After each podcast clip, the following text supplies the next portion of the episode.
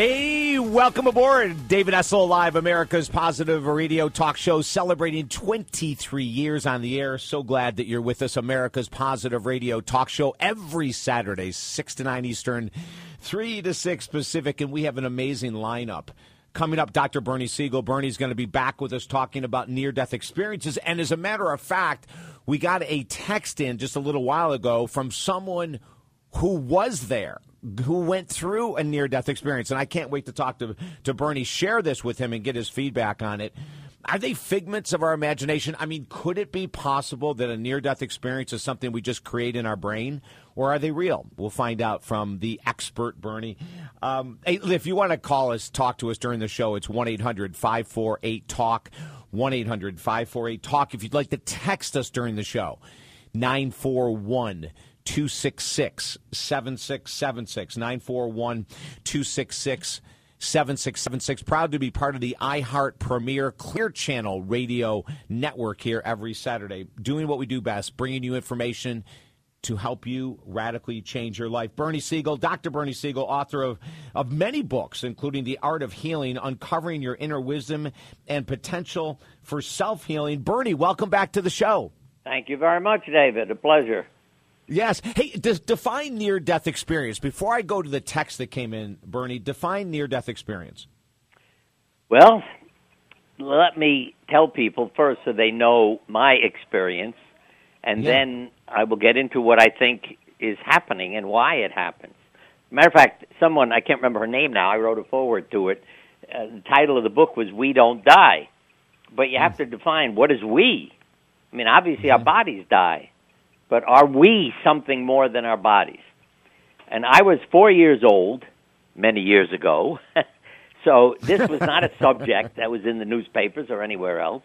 And there were carpenters in our house repairing something, and in those days they put the nails in their mouth and they would pull them out one at a time to hammer them in. Sure. And I was in my bedroom, sitting on the bed with a toy telephone and some other toys, and I thought, hey, I'll be like a carpenter.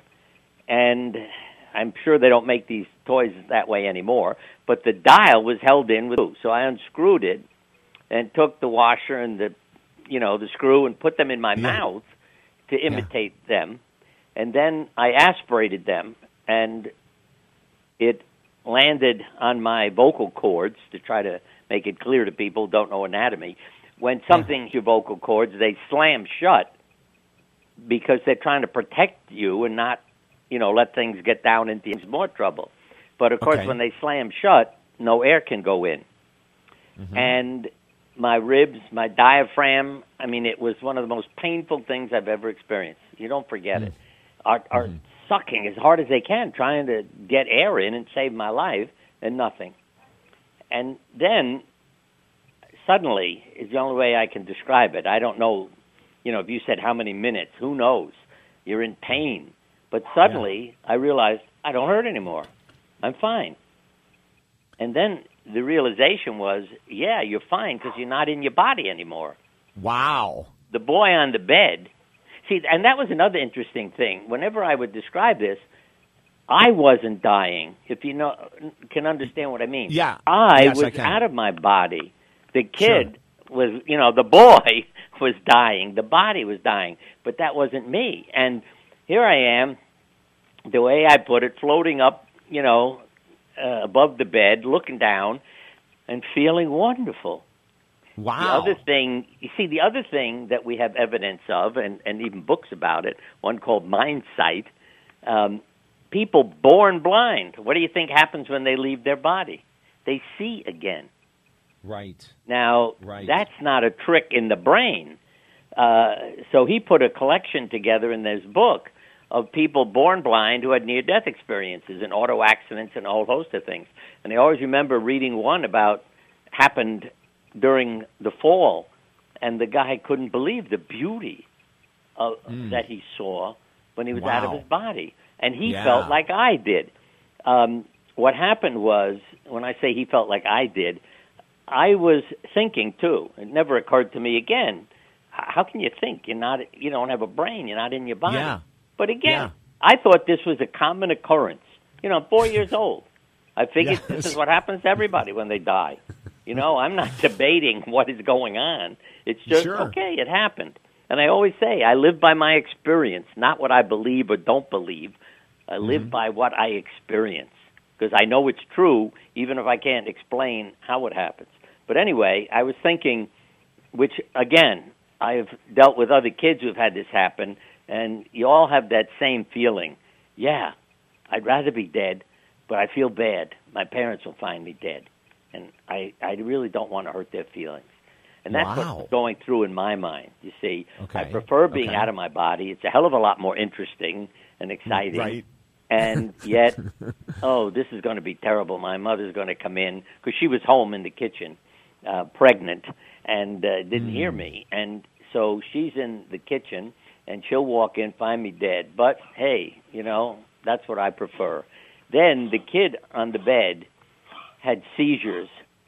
He convulsed and vomited and regurgitated stuff, and that dislodged these pieces of metal, and he took a breath. And as soon as he took a breath, the only way I can describe it was like I was sucked back in like a vacuum cleaner would suck you up. Okay, you know, gotcha. If you're a piece of dirt. I mean, I didn't want to go back, but I had no choice. It was like, you know, and then I can remember thinking, damn it, I guess I'm not in charge. And I can really remember thinking, there must be a God, and I'm not supposed to die today. You know, that God makes a schedule, and I'm not supposed to die today, so there's no use arguing and fighting. And then in, of course, came my mother, hearing, you know, the seizure, the vomiting, and she came running into the bedroom. And I can tell you, this was not a time to have a nice, interesting discussion with your mother, you know? I mean, because there's a book called Heaven is for Real that came out last year where, again, a 4-year-old, I think, died. He was about to have an appendectomy or something.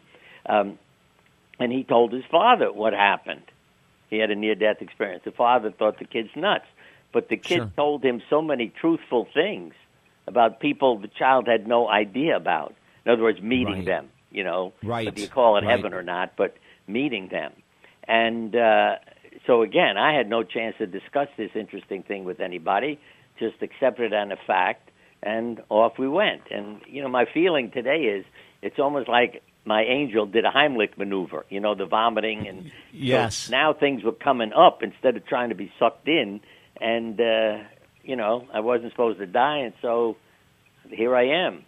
But it's something that had just stayed in my mind. I didn't really talk about it to lots of people at all. It was just something I lived and experienced. And then, of course, in the last few years, more than just a few years, but this has become, you know, a really interesting subject. Oh. And again, it's when people aren't afraid. What's his name? My friend Dr. Larry Dossey has a new book out, too, called One Mind, where he's also talking about consciousness. But one of the kicks I got was he was giving a lecture, and talked about a near-death experience. And a doctor in the audience got up and said, I am a cardiologist. I've never had any of my patients talk to me about a near-death experience. You know, I can't believe this. He sits down. A man in the audience gets up and says, I am your patient.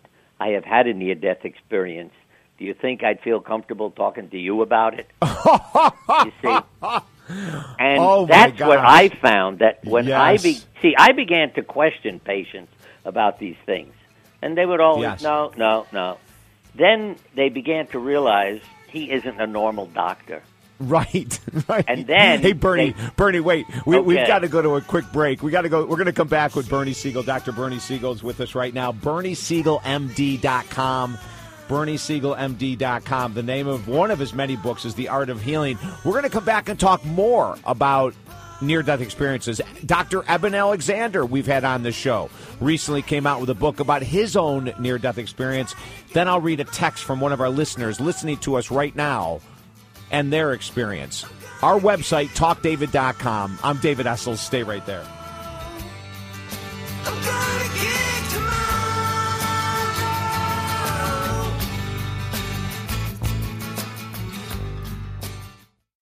if you close your eyes, does it almost feel like nothing changed at all? And if you close your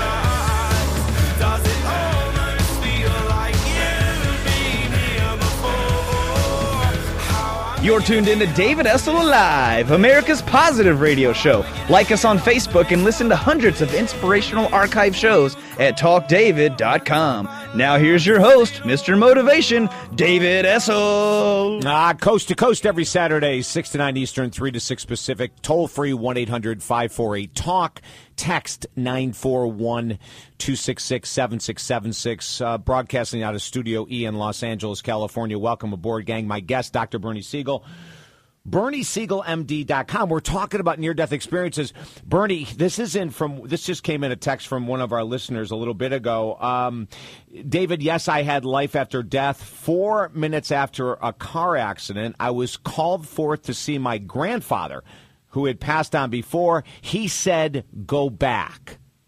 Does that ring a bell to you, that someone is passed over and then there's an angel, or in this case, I've had all these experiences. I said, once patients felt comfortable talking to me, and some of my patients were mystics. In other words, I had a blind diabetic patient who had a cardiac arrest, was resuscitated, and told his wife he was out of his body, and she said, honey, you're nuts. He said, yeah, you got a green dress on, you were sitting in the corner of the room. Tell the doctor his pen is under the bed. It fell out while he was resuscitating me. Then the wife looks at me like, oh, my God. You see, so lots of times families would come in saying, my mother's a little crazy, and I'd come out after examining her saying, oh, your mother's really wonderful, because they would tell me all these stories that the family right. thought was crazy. And yeah. You know, so again, and the other was I had a patient who was a mystic, and she came in the office one day. She said, Bernie, now that I know you're not a normal doctor, we had a session last night. We asked for a message for you. Here it is from Frank. If I'd known it has been this easy, I'd have bought the package a long time ago and never have resisted so much. Now, Frank was a doctor who was in our cancer support group who had died shortly before this message. I called his wife. I said, I don't want to upset you, but I have a message from Frank. And I told her. And she said, oh, my God. I said, did I disturb you? No, she said. Every time we left your meeting, he would say, I can't buy the package. Wow. Now, one more story, then if you want to move on. Yeah. This mystic friend doesn't know my family or any of these patients, okay? And she calls me one day, Bernie, your folks are together again, and they're being shown around by someone who likes coffee and cigarettes. Now, my mother had just died, so I know what she's talking about. My parents are together again. Oh. I also, Elizabeth Kübler-Ross was a good friend of mine. Sure. And I knew Elizabeth loved coffee and cigarettes. And, you know, Monica is the name of this woman, didn't know who it was, so she just described this woman. And then she said, oh, it's Elizabeth Kübler-Ross. Yeah, I know who you're talking about. And that, again, is no coincidence. I mean, here's somebody who doesn't know me, my personal life, and calls me about my parents and Elizabeth. So those are the things that make me a believer. And I hear voices, too.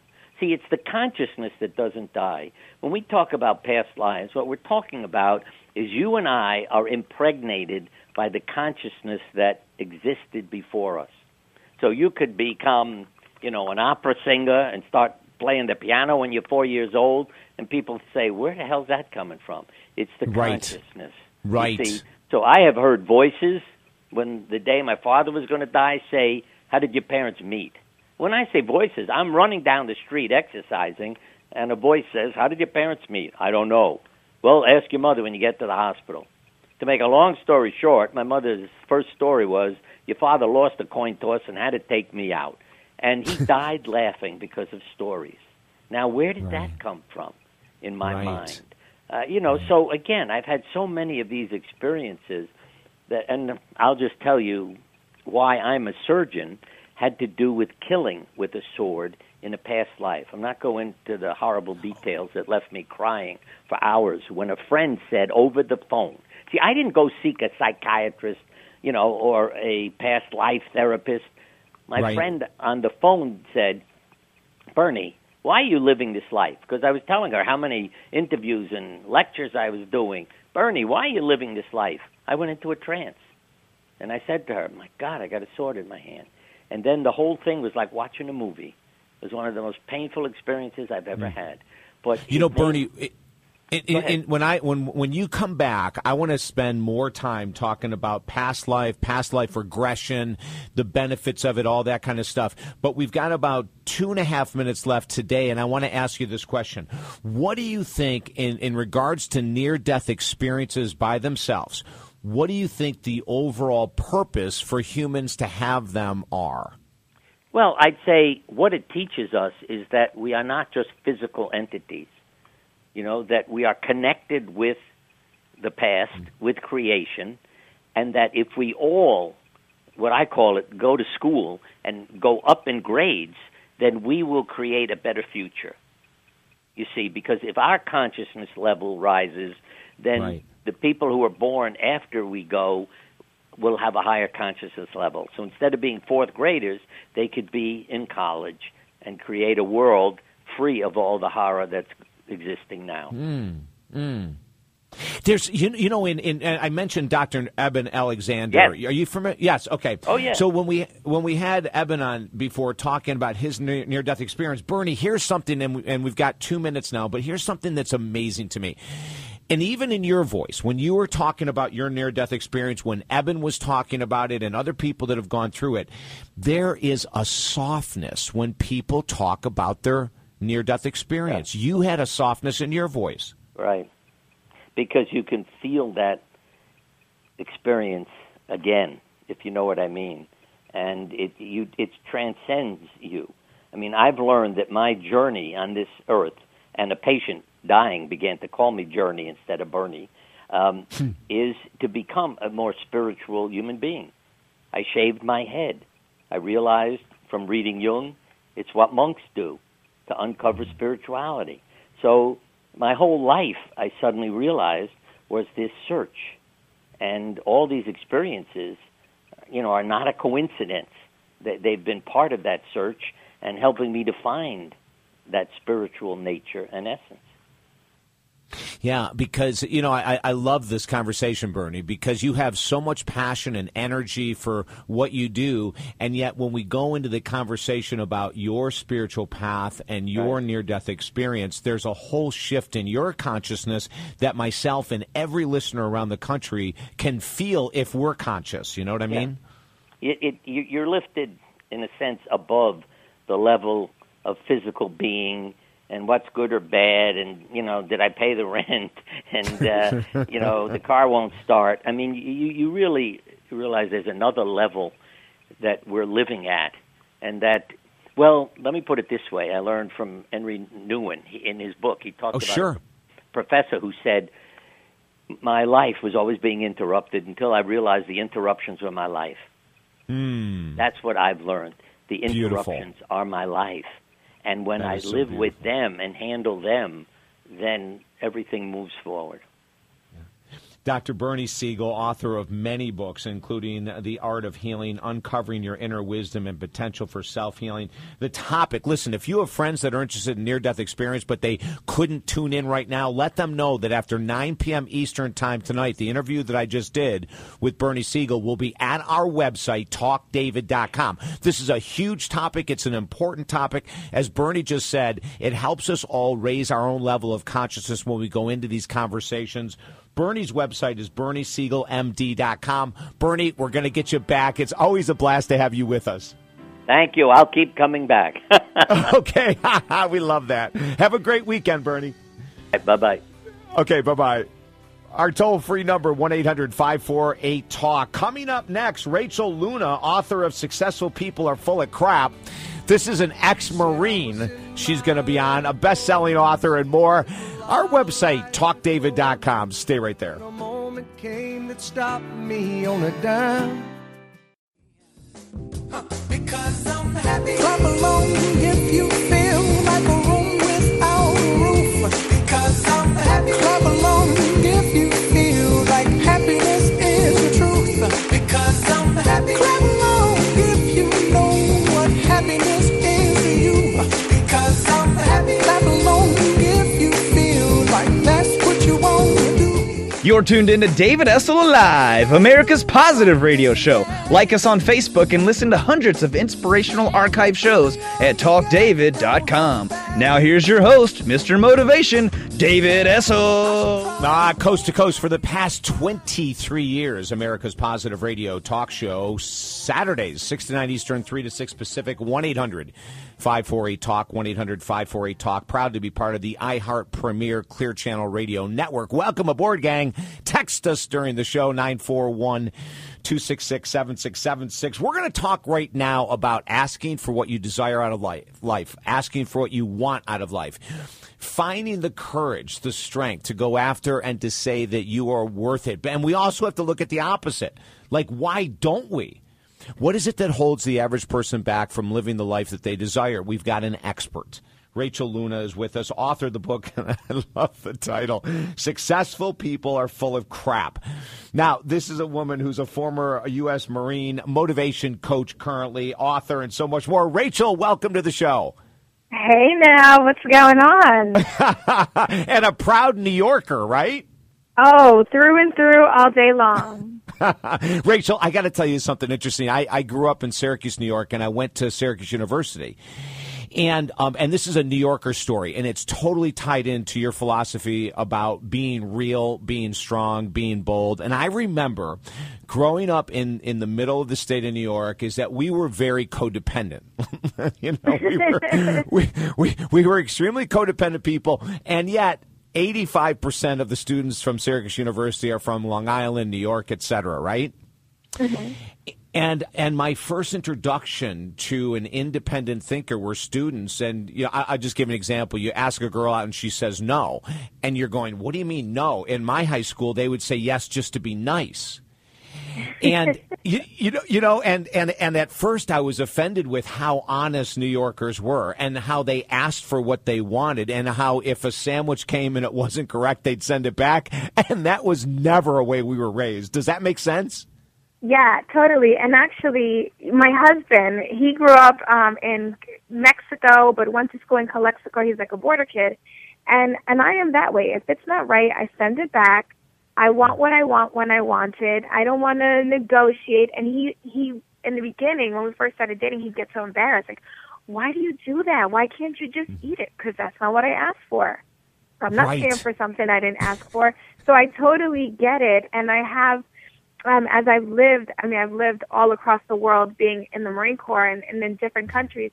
So I have gotten the looks from people like, oh, my goodness, you're so bold. You're so blunt. You keep it so real.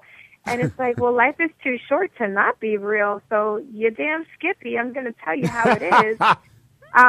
With love, you know, I don't think I'm ever rude about it. I don't give people attitude, and I don't, for sport, get the New Yorker attitude, but I will very politely say, oh, you know, excuse me, sorry, that's not right. That's not what I ordered. Yeah. Yeah. Now, why? Let me ask you this, because this is your strength. This is in your wheelhouse. Why is it that people do not ask for what they want? I think part of it comes from our culture and what we're taught as kids. And so, you know, part of that is disciplining. I remember when I was a kid, my mom, before I went anywhere, gave me the speech. Don't you dare ask for anything. Don't ask for food. Don't ask for drinks. And I think, you know, at least for the people in my generation, you know, the 30s, 40s, and older, our parents sort of grew up with parents who were part of the Great Depression. And so they were very conscious of don't try to take people's rations. Don't try to overstep and take what others have.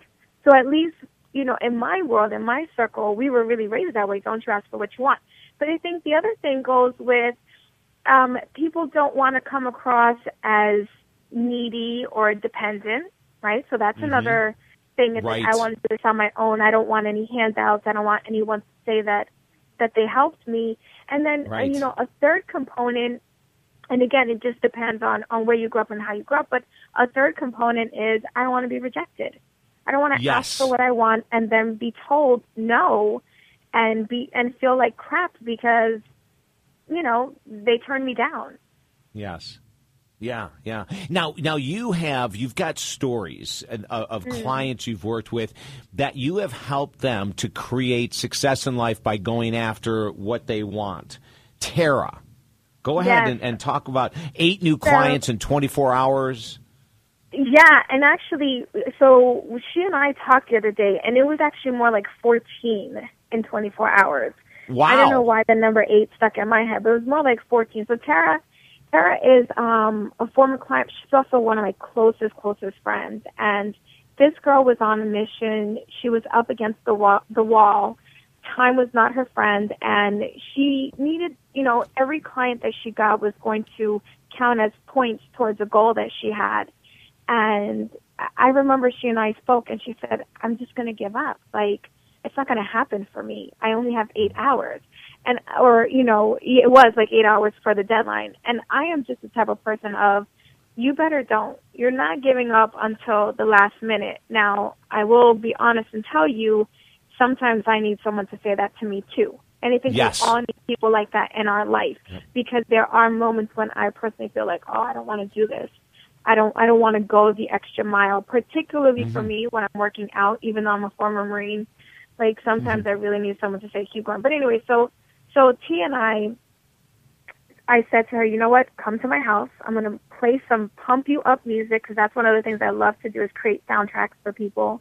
So I created this track. I said, come on, I'm going to play this music. We are going to come up with a plan. We are going to craft scripts.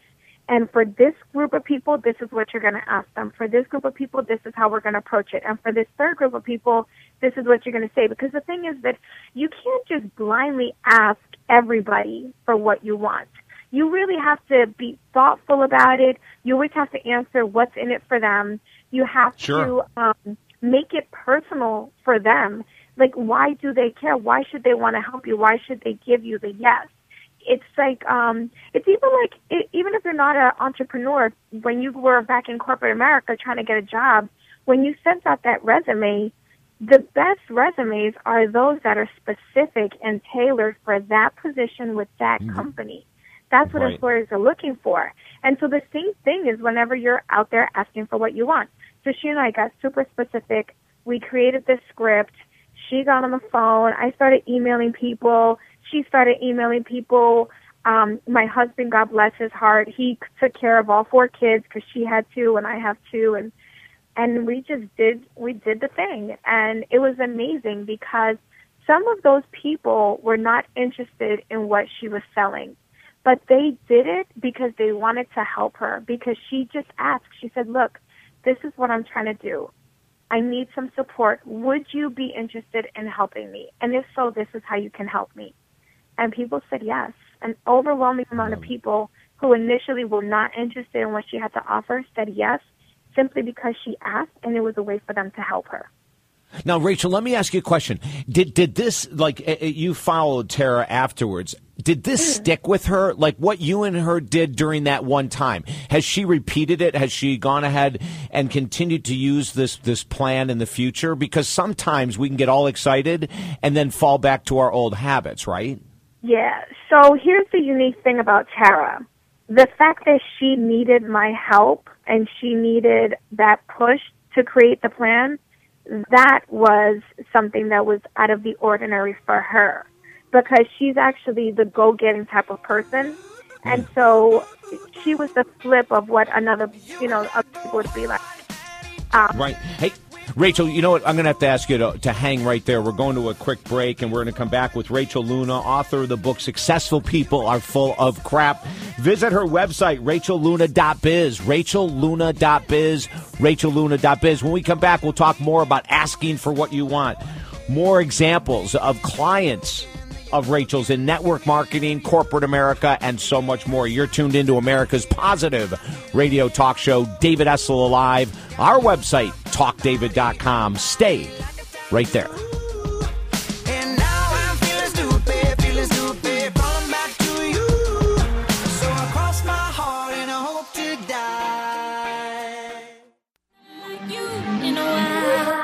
I love you, puppy. I love you, puppy. I love you, love you, love you, puppy. I love you, puppy. I love you, love you, love you, puppy. I love you, puppy. I love you, love you, love you, puppy. Yeah, that's my puppy. I love you. You're tuned in to David Essel Live, America's positive radio show. Like us on Facebook and listen to hundreds of inspirational archive shows at TalkDavid.com. Now here's your host, Mr. Motivation, David Essel. Coast to coast for 23 years. Welcome aboard America's positive radio talk show, David Essel Live. Toll free 800-548-TALK. Text us during the show, 941-266-7676. Proud to be part of the premier Clear Channel iHeart Radio network. My guest, Rachel Luna. RachelLuna.biz is her website. RachelLuna.biz is the site. Name of the book, Successful People Are Full of Crap. Hey, Rachel, just before the break, we were talking about your client, Tara. 14 clients you helped her script out, ask for the business, 14 clients in less than 24 hours. And my question to you was this something she was able to continue? And you had said that she was a go-getter, but she needed your help in this one instance. Yeah, and you know what? She has been able to, I think that that one day for her was the sort of the billboard, I guess, to remind her that she will never put herself in that situation again. She'll never doubt again. And because what we were able to achieve together, that girl is a go-getter. To this day, right. She is still asking for what she wants on a daily basis. I mean, she's a powerhouse. It's incredible to watch her in action. And, you know, it's a great testimony for any of us who struggle, who think like, oh, this is never going to happen for me. Like, whenever you look at people who are doing something that you want to do, remember, they're human just like you are. They do have their weak points. She had her weak moment. We fixed it. We nipped it in the butt. She's back on top. And the same thing can happen for you. Yeah, absolutely. How do you help people? Could you give us some simple steps to help people to deal with rejection in business, rejection in love? Yes. Give us some thoughts, Rachel. So the first thing that I always say to people is don't get emotionally attached to the outcome, because that's what hurts us about rejection, is because we're so caught up in, I really want them to say yes, I really want them to love me, I really want this to happen, because if this, then that. And you cannot focus on the if this, then that. Instead, what I tell people is look at all the possible outcomes that can happen. Maybe they say yes, maybe they say no. If they say yes, you have to be at peace with that. If they say no, you have to be at peace with that. So, you know, the example I always give is I had for many years extreme fear of flying, and my fear was that I would die in a plane crash. I had to now, wait a minute. Were you afraid of flying as a Marine? Absolutely. Absolutely. Wow. Absolutely. Terrified. In fact, the safest time I ever felt on a flight, this is going to sound really crazy, was when I was flying to and coming back from Iraq, because we had our weapons with us on the plane. Don't ask me why I felt so secure with my M16, but I felt very secure. Anyway, wow. So that's one thing that I will say. The other thing is to really become naive and ignorant to the possibility of rejection. Because when you allow yourself to not even think about, well, they may say no, then you are really opened up to go for more. So right. Let me tell you one way that for me, I get comfortable with the outcome. You know, this is the way that I let go of my emotional attachments. I think to myself, okay, if this does not pan out, is this the end of the world? If they say no, if the door closes, is there a window that I can go through? And then I also ask myself, if they say no, what does that mean about me? Because that's what usually we're holding on to. If I get rejected, what does that say about me? It doesn't say anything about me. It just says that they're not ready. They don't see how freaking amazing I am, and that's their loss. Yeah, not Rachel, mine. It just shows us that they're losers. Yes, exactly, those fools. How dare they? Right. Exactly. hey, I've got to ask you this, because I'm fascinated, and I know the audience would love to know this too. What, as your experience as a Marine, how has that helped you in the world of business? Okay, well, first of all, in the Marine Corps, contrary to what people think, you don't just start off running the show and being badass. So in the Marine Corps, the first couple of years, you're the grunt. You do whatever they say. Excuse me. So I will tell you that being in the Marine Corps did not help me at all to be in corporate America or to be in the real world. In fact, it hindered me because as I grew up in the ranks in the Marine Corps, I had people and I could talk to them however I wanted to get the mission done. It's not like that in the real world. In the real world, you have to be a little more sensitive. You cannot be as abrasive. There's a little more politics, I guess. There's a lot of politics in the military as well. But what it did help me do was it taught me how to be an effective leader. And it taught me the difference between a leader and a manager and how to motivate versus how to give orders. And so the difference, and my very good friend is John Estrada. He's the 15th Sergeant Major of the Marine Corps. And I respect him deeply. And he and I had a great conversation about the difference between a leader and a manager. And a leader is someone who takes the time to learn the strengths of the people on their team. And a leader takes the time to get to know the people. A manager is just trying to tell people what to do. But a leader can get people to see their vision and execute their plans to bring that vision to light. And so for me, I always took that, and I'm still learning how to be an effective leader. I think that leadership is one of those things that you're always learning. And if you think you're an amazing leader and you don't need to learn anything else, then you're probably not an amazing leader. Amen to that. Well, I think one of the things that we look at when we see people who, no matter where they are, that want to get up to the next level is we call it that they're teachable, that they're coachable, you know, at every level. And when we look at interviewing the top people in any field, doesn't matter if it's spirituality, Rachel, or money, or whatever it might be, is that all of them are curious and open to learn. And isn't that what a key leader has to be able to show, right? Yes. And, you know, another thing is that a leader has to be willing and open to hearing ideas from someone who is their junior. Yes. Who maybe has less experience, who maybe is new to the team. Those are the people that you should be listening to the most for two reasons. One, they come to the table with a fresh new perspective. And two, you're empowering them. And when you do that, they in turn become better leaders. And so it's a way for you to serve the people that are serving you. I love it. I love it. Rachel, we've got about a minute and a half left. Send us off of this interview today with some more ideas on how people can become more successful in a minute and a half. Go. All right. So the way that you become absolutely unequivocally successful is by, number one, being consistent. That is one thing that I stress. Be consistent. Whatever you say you're going to do, do it. If you say you're going to show up every Monday, you better show up with your A game. Number two, do not wait for perfection. It never comes. Do the best that you can and put it out into the world, because you never know. You could change someone's life with that one post that is not perfectly grammatically correct. It's not about perfection. It's about progress. And then number three is become ignorant and naive when it comes to rejection. Pretend that it doesn't exist. Don't worry about that. Go and ask for what you want. If you do not ask, this is so cliche, but so true, the answer will always be no. Now, I do want to say one last thing.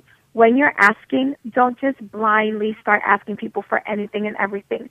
Do your homework, learn who your audience is, and first approach them with a spirit of service.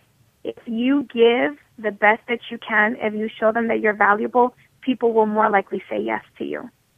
I love it. Rachel, exceptional. Listen, for all of our audience right now, if you have friends and family members that you know could benefit from listening to Rachel's wisdom about asking, the importance of asking, how to be a leader and more, let them know that this interview will be archived at our website after 9 p.m. Eastern tonight.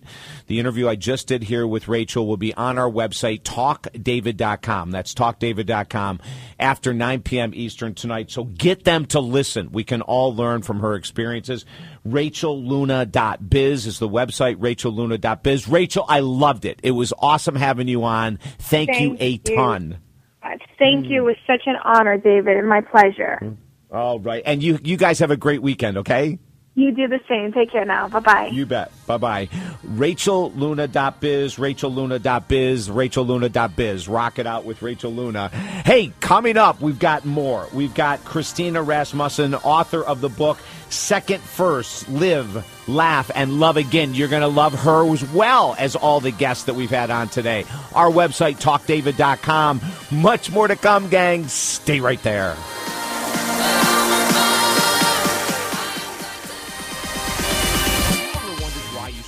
Money, or why creating deep love is so challenging, or why losing weight and keeping it off is such a struggle? Hi, I'm iHeart Radio host and author David Essel. For 22 years, we have helped thousands of people figure out the why to their life challenges and then create a plan that leads to lifelong success. If you're ready, contact me at TalkDavid.com today. Our one-on-one sessions are so effective that you will absolutely create the life you desire. And programs begin as low as $100. One-on-one with me, David Essel, at TalkDavid.com.